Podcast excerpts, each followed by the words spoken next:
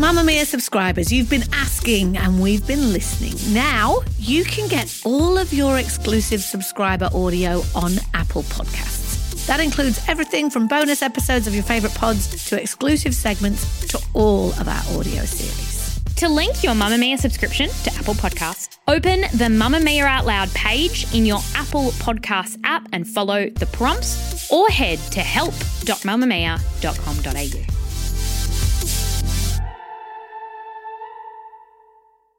You're listening to a Mamamia podcast.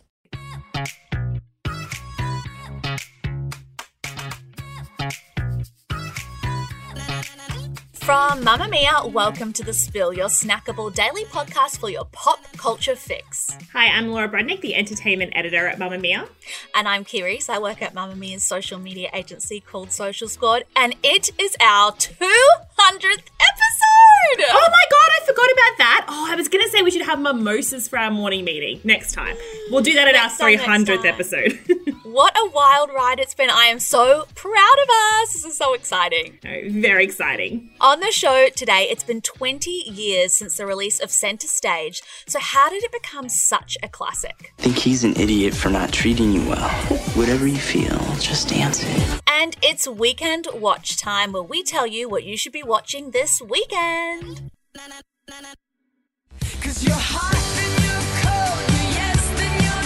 But to kick off the show today, international pop superstar Katy Perry was the guest judge on last night's episode of the MasterChef reboot. Some may see this as an unlikely choice, but Katy's hit track Hot and Cold has been the theme song for MasterChef since the show started 12 years ago. And boy oh boy, she did not disappoint delivering a perfectly timed risque joke. Will you cut my meat for me? I'll Cut you meat Should we put a little of the ketchup? Oh, yes. oh, oh, yeah. Yes. One leaf. Yes. my God. Party in my mouth.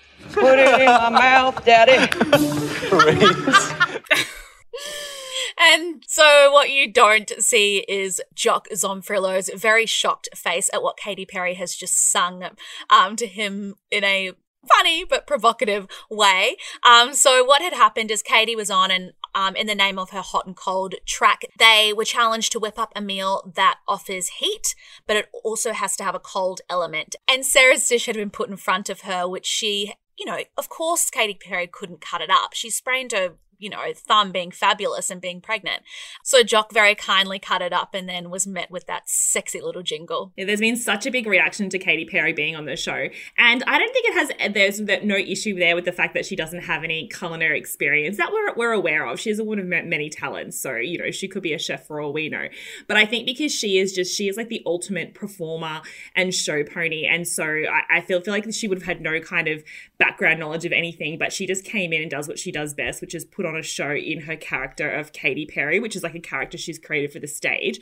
So not only did she ask um, Jock to feed her and open her mouth, but she also started doing like a booty dance when she tasted Poh's food. And she also fashioned, and a lot of people were like, where was she going with this? She picked up a, a napkin and started fashioning it to something and placed it to her chest and said, You're the tits Reece when she tasted his food. So she had all these little gimmicks ongoing and they were all just laughing. And it was just a, a really good moment of TV. I think so too. So the episode was quite chaotic because because of her. She was literally like a tornado ripping through there, you know, like high energy, not afraid to do a little tongue in cheek. Um, have a little bit of fun with the cast, but Reece, he lost his mind over meeting Katy Perry. He'd like seen her in 2011 and basically had a complete meltdown, just forgot how to act like a normal human being. Yeah, and the cast would have been sitting on this for a while because it was Katy Perry was here in um, earlier in the year, and she kind of came just as the COVID nineteen restrictions were starting to take place. Remember, she did her concert tour, and then she was put into isolation in Sydney, I believe, and then she had to get on a flight. She had to get on a flight last minute. I think MasterChef was probably the la- one of the last things she filmed. She just squeezed it in before she had to get on an emergency flight home um, and go into quarantine back in America because she is pregnant. So yeah, it definitely was a whirlwind trip. They just kind of got her in that last moment before the world changed. Well, it was definitely very smart having her on. Obviously, a massive win for the ratings. But they aren't really in need of a boost, really, because they're going so well with this new rebooted season. Yeah, but I think because they knew with the original judges leaving and bringing in the new trio of judges that they really had to stack this season with a lot of kind of currency like that. Because because before it actually started airing, they had no idea if fans were going to embrace the new judges Right. or the format, especially because there had been a decline in the MasterChef ratings leading into this season. But this season, um, each episode has averaged around 1.45 million viewers per episode, Wow. which is way above Channel 10's expectations, even though the expectations were higher for the show. And it's actually the number three regular series so far this year, just behind Married at First Sight, which we expected, and Lego Masters, which is Yes, the surprise, the surprise of reality TV, wholesome reality TV show that comes in like a tornado in the ratings every year and knocks everything else out. But yeah, people have really embraced the new um, judging panel, and even though Channel Ten really did try and like kind of stuck the season a little bit by bringing back past contestants, so that we kind of felt some sort of ownership over this season, and they also had Gordon Ramsay in the first week, which seems like a while now, so as a guest judge, and he was kind of there, I think, to like pave the way and just make sure there was something, even if people were turned away by the new judging panel, there was some reason for them to tune in this week. So I think all those little kind of caveats really helped. But I think the new judging panel has really cemented this season because those ratings are wildly impressive. And yes, people are at home a bit more, and I think everyone's looking for some comfort TV to watch. But I don't think that's quite enough to bring in those numbers. Yeah, go Channel 10. This is one of our students. Jodie Sawyer. We have so many promising students this year, I find it hard to keep them straight. Don't worry, I won't forget. You know who I saw on my way in? Who? Cooper Nielsen. Jody Sawyer, hop on. We'll go for a ride. Did he seem as cocky in person as he is on TV? I heard he hasn't spoken to anyone. Oh, he talked to me. It was the year 2000. Sydney had just hosted the Olympic Games. I'm Out of Love by Anastacia was number one on the charts. And the movie that changed my childhood was released. And that movie, Laura Brodnick was center stage. And news that makes me feel so old, but also full of youth. It's been 20 years this week since the film came out, so it's only right that we do what we do best a little trip down memory lane. Don't feel old, Kee, because it was 20 years ago. Just feel privileged that you actually got to go see a movie like this in the cinemas because there's no way a movie like this would be made today. It would be a straight to Netflix deal and you wouldn't get to experience the big screen magic. Oh, you are so right. Okay, I'm back, I'm back, I'm back. So I don't know about you, but I went along um, to see the movie, even though, and I know this might hurt your feelings, but the reviews were te- were quite terrible when it first came out. Entertainment Weekly, Variety, all the big hitters at the time just said that it was. Um, it had borrowed too many kind of cliched moments from other better dance movies, that the storyline was bad, the dancing was bad, the characters were boring. And so there was completely no hype about it around uh, like around the movie coming out. But I went to see it because I lived in a small town and you went to the movies on Saturday night because there was literally nothing else to do. And it was life changing. Like I have not heard cheers from the audience come up like that. Like it's the kind of reaction that people watching a Marvel movie would have today. I love that you always bring Marvel back into it. Yeah, look, I remember watching it on repeat with my cousins growing up. Like, I was such a massive dancer when I was younger and just loved being on stage and was just so obsessed. I never did ballet, but like, you didn't need to do ballet to just. oh god, no, I so certainly much. didn't. Oh, completely. So, just to, and for anyone that has been living under a rock, which I was horrified to hear that some of um, our co-workers had never seen the movie, and I'm like, okay, that that is a bloody some travesty. Of them, we were talking about how to cover on the website this week, and a whole bunch of the junior staff members were like, "What's center stage? I've never heard of it." And so I kind of lost my cool with them, and I'm like, "That's it. When we're all back in the office, we're having an educational movie night. We're having a test. We're having a written assignment because I cannot live in a world with colleagues who don't know what center stage is." I agree. God, it should be a requirement to get a job. Anyway, so if you don't know the backstory, it tells the story of 12 young dancers that have been handpicked to train at the American Ballet Academy in New York, which is loosely based off the School of American Ballet. There's lots of love triangles, there's betrayal, there's some redemption arcs, and the high energy dance sequences. Oh, yeah. So something that was in this, one of the reasons that people thought the movie was going to tank and why the studio wasn't very invested in it is that when they first signed off on the script, it was meant to be a bit more of a generic dance movie. They were going to get a lot of big name, kind of young, cool TV stars, put them in the movie, use doubles for them so they didn't have to dance.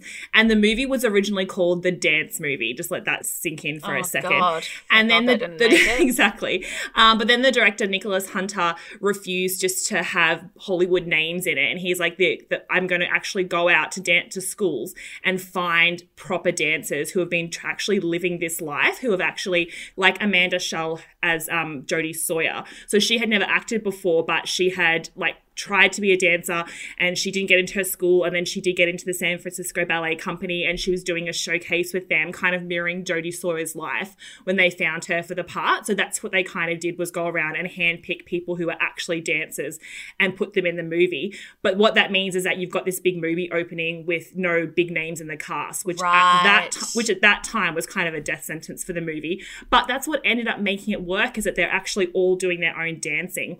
Because we've seen in other dance movies like Black Swan with Natalie Portman or Save the Last Dance for Julia Stiles, especially Save the Last Dance, I'm sorry to say. Oh, but God, I know, It's I know. so evident when her body double is dancing and that takes the magic away from it, I think. Yeah, definitely. Um, I just hadn't really because obviously we wanted to, to do this as a topic because we're both obsessed. So just doing a little bit of research on it, and and that was my biggest takeaway. Is obviously that's why it was so good was because they had such a high caliber of professional dancers, and there were actually three from the American Ballet School, and two of them played the two leads who were in the love triangle with Jodie, which is Sascha Radetsky played Charlie, and Ethan Stiefel played Cooper Nielsen, the superstar Yeah. ballet dancer who was an absolute dick, but also super flaming hot at the same time. And Ethan and Sascha were actually really close friends. So Ethan had already got the part, and Sascha found out um, and then ended up auditioning for it. So I think like there are some really iconic scenes in there. I think there's that one, um, of course, when they obviously they're, they're in a love triangle and, and charlie's kind of annoyed at cooper and they're doing rehearsals for the rock ballet or whatever. And they have this kind of dance off to each other. And i know like you can just tell like now knowing that they are friends and would have like danced together for years you can tell that they would have really that's why that scene probably did so well. And with the Ethan, um, with Ethan Stiefel who played Cooper, a lot of people thought the storyline where the elderly, um, very rich widow sponsors his dance company and gives him all this money because she likes him was um, a bit like you could like you couldn't quite believe it. But that actually happened to him when he was a member of the American Ballet Theatre. He was sponsored by an elder woman who liked the look of him and believed in his dancing and actually gave him money. So that's why it was written into the script. So I know we have to wrap, but I ha- we have to talk about the iconic scene at the end. So the final dance number, which has so many hit songs in it, but most notably, I think Jamiroquai's "Canned Heat." But there are so many memorable outfit changes. But the one, and we had actually discussed this in our pre-planning of when she's hmm. in the white tutu and she spins away and it turns into the red, and we had thought that it was actually visual effects, but it's not. I found an article with the costume designer called Ruth Myers saying that they were absolutely obsessed by it and spent weeks going over it and trying to get it right. And in the end, the only way it could be done was using snaps and Velcro. And it would take her 15 minutes between each take to redo the um, garment again, to reset, to do the shoot again.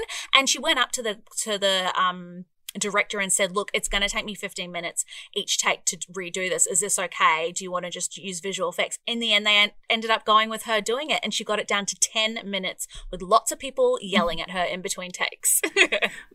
My favorite moment of the end bit is when she all of a sudden the camera pans up and she's magically in the red outfit, which a lot of people hate because they're like, oh, it's so unrealistic. And I'm like, it's meant to be a like fantastical musical moment where belief, like the belief in what you're watching is suspended. But I did read it. I'd read an interview with her the other day, and you know how the ballet shoes are red, which was a big thing they wanted. Oh, but that, that actually she that actually nearly broke her legs with having those shoes because they spray painted them red, which meant they were very slippery. So when she Oh, was doing the dance moves, she kept slipping over. And that's why at the end, if you look at that last frame of center stage, she's got like a pained look on her face because she's slipped over so many times. And she's been doing those spins for 12 hours at that point, trying to get that right moment. So, my God, the hecticness of center stage. I, I love it. I know there's a TV show coming out soon. They announced it in conjunction with the 20th anniversary. Got to say, I'm not going to watch that, but maybe a new generation will find a different version of center stage to love. Move by Mamamia is the exercise app for anybody, anywhere. And in case you missed it, we dropped a brand new stretching collection that can be used to improve mobility and bookend your favourite sweat sessions. Mamamia subscribers get unlimited access to Move, and we drop new workouts every single week. If you're on the hunt for movement that makes you feel good, head to move.mamamia.com.au and use the code MOVE10 to get $10 off a yearly subscription. I finished my work week on my couch, ordered some food. It's time for Week and Watch. Our recommendations of what to watch this weekend. All right, it's weekend watch time, and I am going first. I'm so excited to share this because I just think it's the best thing on TV at the moment.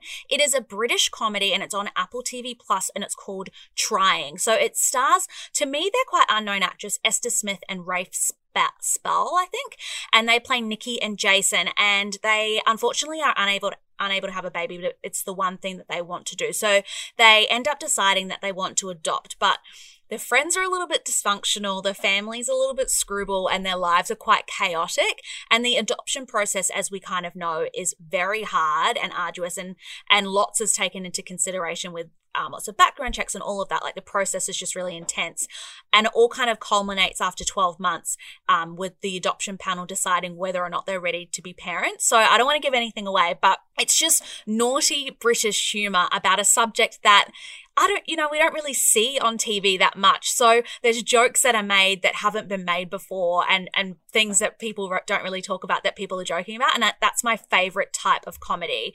So it's a little bit like Lovesick on Netflix if you like that. And if you haven't seen that, you should also watch that as well. But yeah, all episodes are available to watch now on Apple TV Plus. Love that. What have you got for me now, Laura Brodnick?